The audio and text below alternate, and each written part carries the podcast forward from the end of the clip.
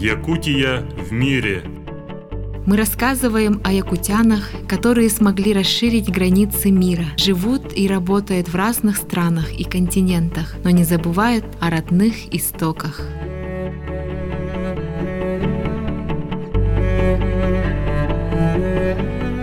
Добрый день, дорогие слушатели! Сегодня с нами в гостях Марина Дичковская, более известная в социальных сетях как Эвита Лето. Добрый день, Марина! Добрый день! Марина, расскажи, пожалуйста, нам и нашим слушателям о себе, откуда ты родом, где училась, чем вообще занимаешься в повседневной жизни? Я родом из Мегино-Кангаласского района, закончила Майнскую гимназию с серебряной медалью, поступила в Санкт-Петербург, получила несколько образований. Самое последнее — это магистратура по общественному здравоохранению. И можно сказать, что сейчас я самозанятый человек, занимаюсь своими проектами, и одним из моих детищ является организация авторских туров, путешествий в Непале. Я знаю, что ты провела там довольно длительное время. Расскажи, пожалуйста, как ты вообще туда попала, как у тебя в мыслях возник Непал, потому что это такая страна, которая не каждый о ней думает, да, об этой стране. Да, потому что когда в первый раз я уехала, многие мои знакомые, друзья говорили о том, что я уехала в Неаполитана, и многие не знали про страну Непал. Писала очень много в социальных сетях, и люди призадумались о том, что, оказывается, есть такая страна, где очень красиво, где самые высокие горы. И, конечно же, мой интерес прежде всего начался с гор, потому что я очень любила природу, походить по горам, обошла Кавказские горы с разных сторон. Но для человека, который живет горами в сердце, да, Гималаи являются самыми вершинами, которые зовут всех, да, туристов, любителей похода. Так и случилось со мной. Но я не хотела на Эверест. Да, то есть люди в основном в Непал приезжают для того, чтобы покорить или увидеть крышу мира, самую высокую точку на земле Эверест или Джомолунгма, как называют местные люди, да, что переводится как «Мать Вселенной». Меня позвала другая гора Аннапурна. Это тоже 8000-ник, и захотелось одной пройти маршрут по кольцу Аннапурны. И самой высокой точкой этого маршрута является перевал Торангла, 5416 метров. И я прям услышала зов, что должна пойти одна и сделать этот маршрут. И никаких вопросов и сомнений не вызывал мой план. Но для того, чтобы все это осуществить, мне потребовалось 3 года. То есть есть же такое выражение, когда мечта испытывается временем, да, твои намерения испытываются. Так и получилось. То есть сначала не получалось по работе, появлялись какие-то обстоятельства, но в 3-й год я решила все равно сделать это и посмотреть потом, да, что произойдет. Каковы были твои первые впечатления от Гималаев, от Аннапурны? Расскажи, как ты прошла трек совсем одна. Конечно, самые первые впечатления, когда я приземлилась в Катманду, это столица Непала, были такими: то, что я попала в другую планету, абсолютно другое движение. Там даже у них время другое. То есть, когда мы приезжаем в другую страну, то разница обычно бывает там 3 часа, 6 часов, да?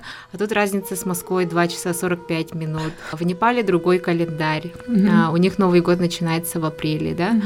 И ты все это чувствуешь. Как будто в совершенно другой мир ты попала. Другое измерение. Да, в другое измерение. И первый день я запомнила на всю жизнь, как я там каталась там по городу, по этому трафику, где там лошади, все перемешано, да, коровы, собаки, люди, машины. Но я была открыта сердцем, можно сказать, да, и очень дружелюбно общалась со всеми, и так получилось, что люди начали мне помогать в начале моего пути. Помог, конечно же, английский язык, все равно спросить дорогу, хотя бы договориться о чем-то, да.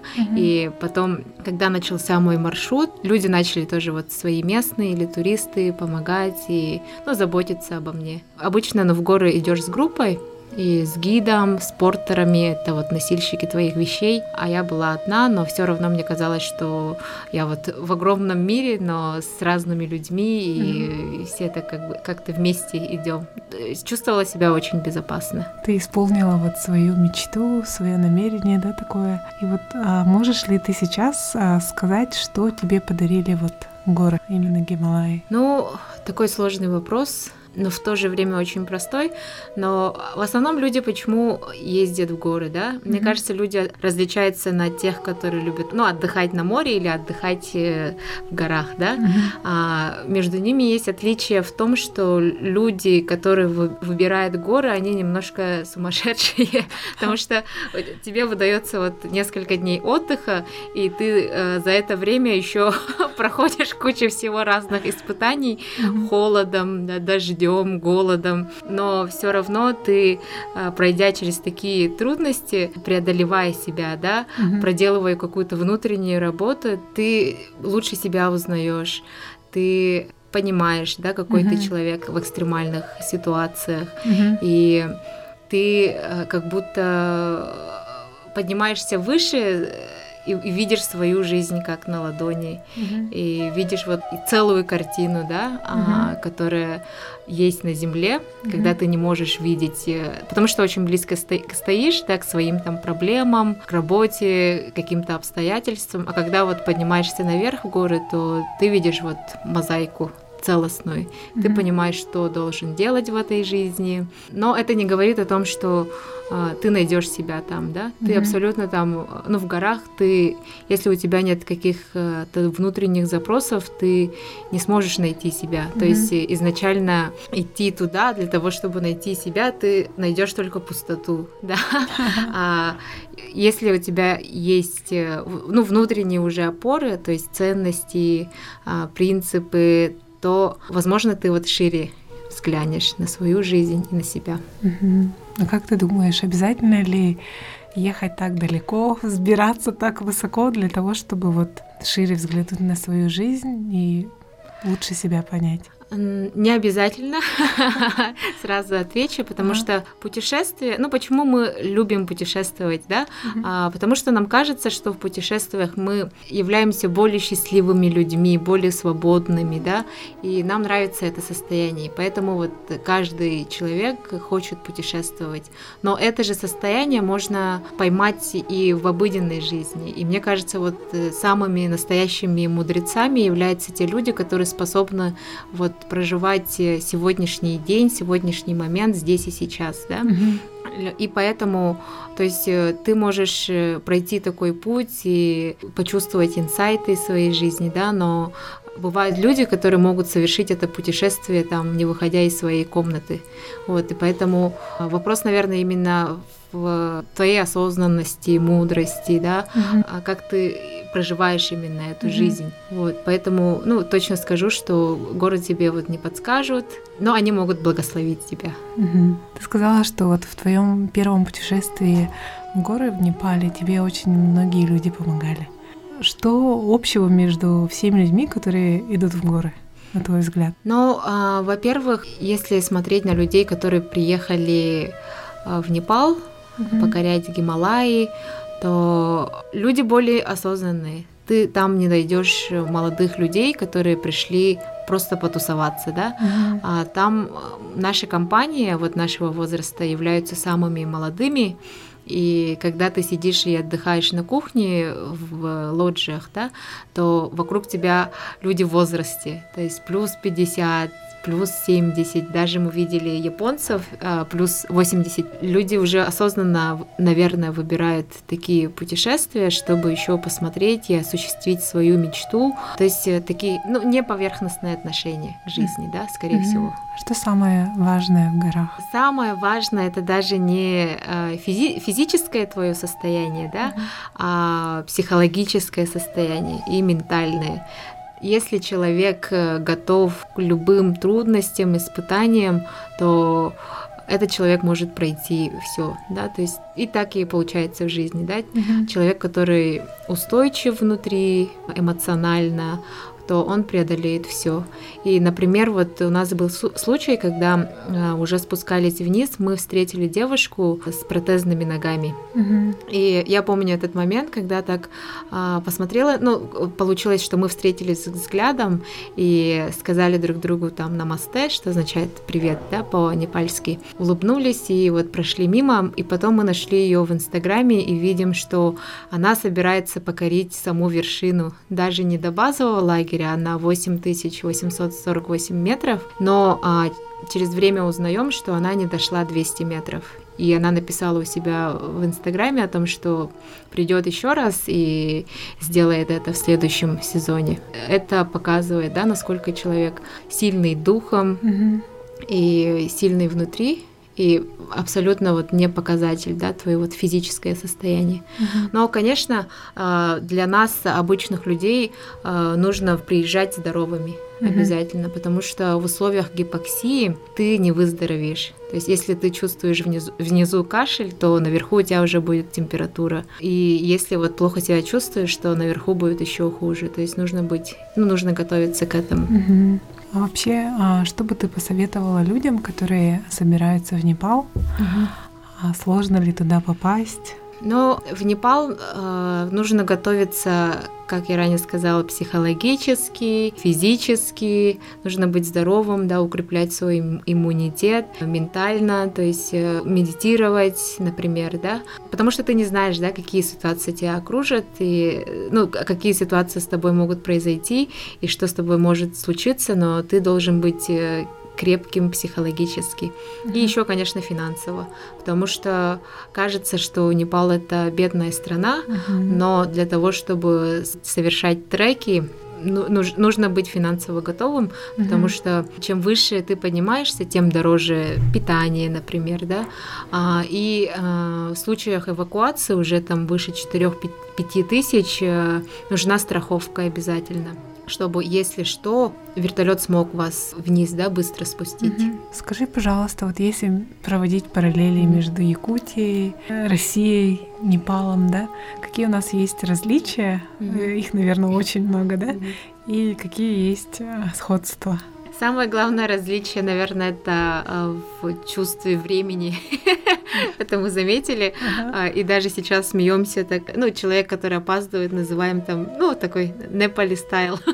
Например, мы договариваемся о том, что в 6 часов встаем и в 7 выходим. А по-непальскому и в реальности это получается, что мы в 7 кое-как встаем, завтрак нам приносят там к 8, и где-то там к 9 мы выйдем. То есть и для нас, конечно, это вот был культурным шоком, когда договариваешься, ну, планируешь, да, то есть в походах мы же конкретно планируем, да, что нас ждет, но абсолютно из-за разных обстоятельств бывает так, что вот выходим за границы нашего вот плана, вот, а для них это нормально. Для непальцев это нормально, они никогда не спешат, они не нервничают, да, из-за времени.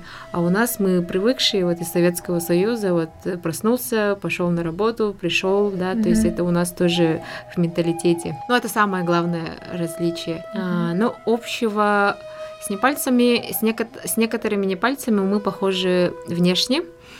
Потому что в Непале живет там 30 миллионов жителей и граничат с Китаем и с Индией, и граничат с Тибетом. И вот те, которые живут около границы Китая и Тибета, очень похожи на нас внешне. Вот. И даже, например, ты, наверное, видела в фотографиях флажки разноцветные. Да, и там написано, на написаны мантры, и их везде ставят у дороги, в домах, и они тоже выполняют функцию защиты, как и наши вот салама, да, вот. Еще, кстати, был случай, что девушка фотографировала, и вот рядом с флажками очень похожие по цвету на наш флаг. Да. Флаг. То есть и мы задали вопрос там, или мы сперли, да, у тибетцев, или это вот откуда-то оттуда. Прям один в один. То есть и по цветовой гамме, и вот кружок посередине, да, белый. Вот. Но мне сказали: Марина, разберись. почему, откуда, да, у них вот такие цвета, и прям один в один, как наш флаг.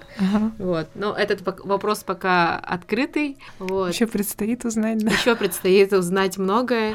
Вот. И еще в Непале, например, живет более 30 народностей, и у некоторых из них есть шаманы свои. И я вот в центре гурунгов обнаружила сибирский бубен шамана даже, да, то есть культура тоже похожа на нас. Ну, именно, наверное, у народности гурунг, да? Ну, да, у гурунгов, ну, которые вот более азиатские, и с шерпами тоже вот похожи, которые обитают на территории Эвереста. А если говорить о культуре народов Непала?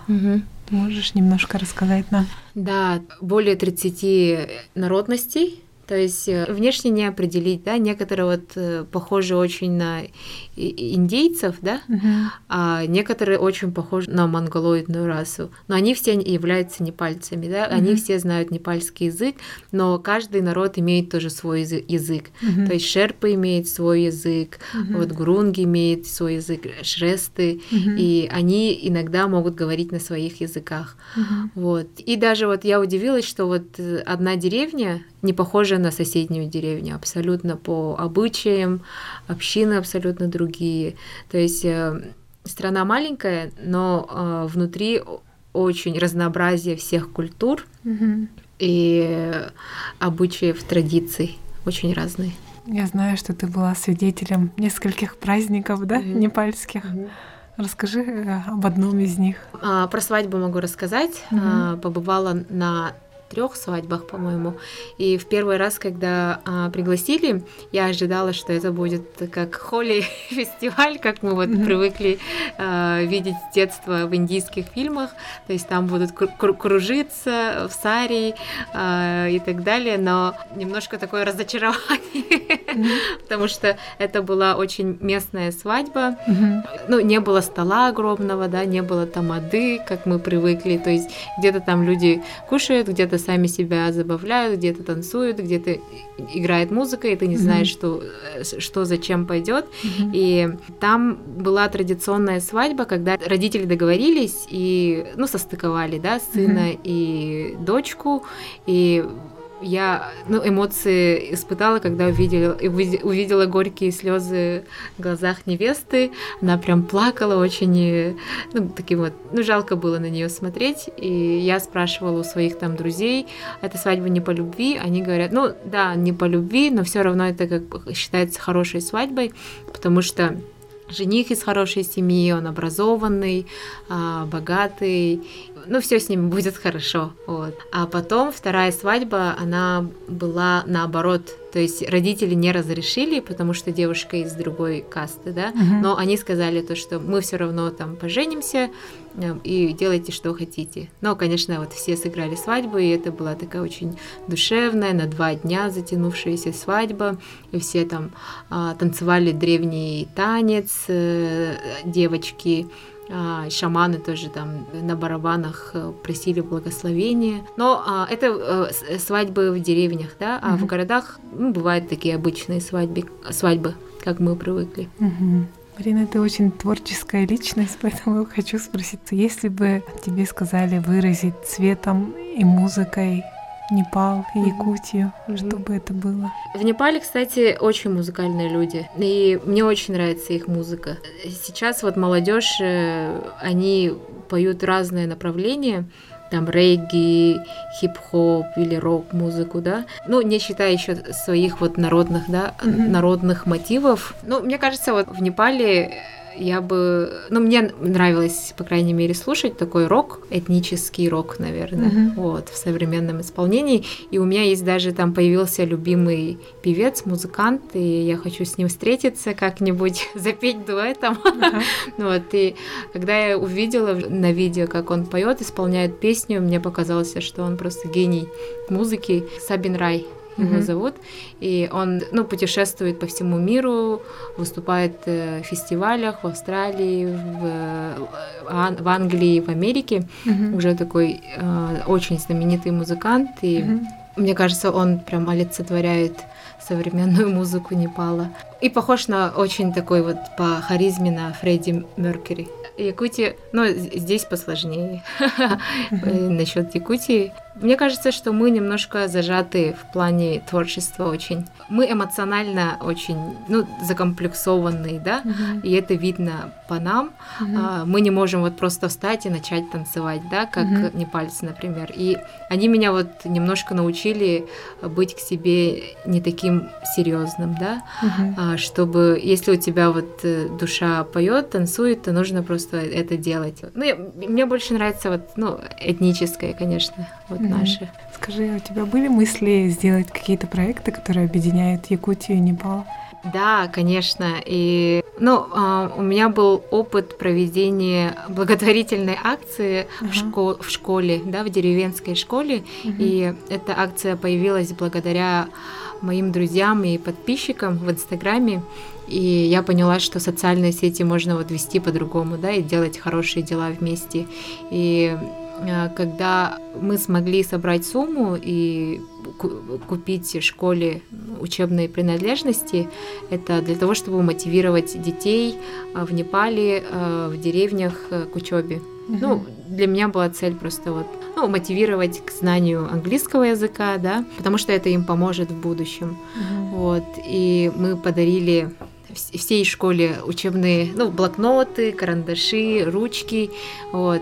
И я подумала, что можно было бы как-то связать с нашими детьми, да. Им рассказывала про наших школьников, а сейчас я вот осенью очень много выступала в школах и рассказывала, как учатся непальские дети, да, и дети тоже были очень заинтересованы и немножко шокированы, что сейчас в современном мире дети учатся в таких условиях, да. И еще летом ко мне выходили из коррекционной школы и интересовались насчет проекта и говорили, а может чем-то помочь непальским детям? И у нас появилась общая идея. Наши дети отправляют открытки, я им доставляю открытки на английском языке, и непальские дети тоже напишут на английском языке или отправят свои фотографии, и это может их объединять, да, и потом они могут найти друг друга в Фейсбуке и переписываться в дальнейшем, да, то есть, ну, этот проект пока как идея, но я надеюсь это осуществить и провести такую линию, нить, да, между нашими детьми и непальскими детьми.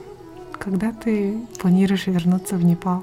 Сейчас сезон в Непале, да, и я отменила осенний сезон, потому что записываю свой альбом, который скоро выйдет. Сейчас пишем последнюю 9-ю песню.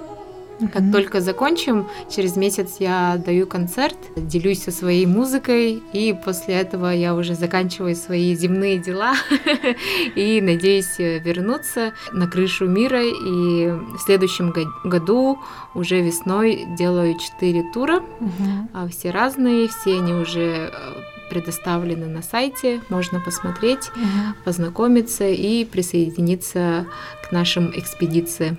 Ух ты, здорово. Желаю тебе успехов, Марина. Спасибо большое, что пришла сегодня, поделилась своими мыслями, своей энергетикой. Да, такой позитивной, я прям чувствую. Спасибо. Удачи тебе. Спасибо. Для вас сегодня работали Екатерина Голикова и Савина Данилова.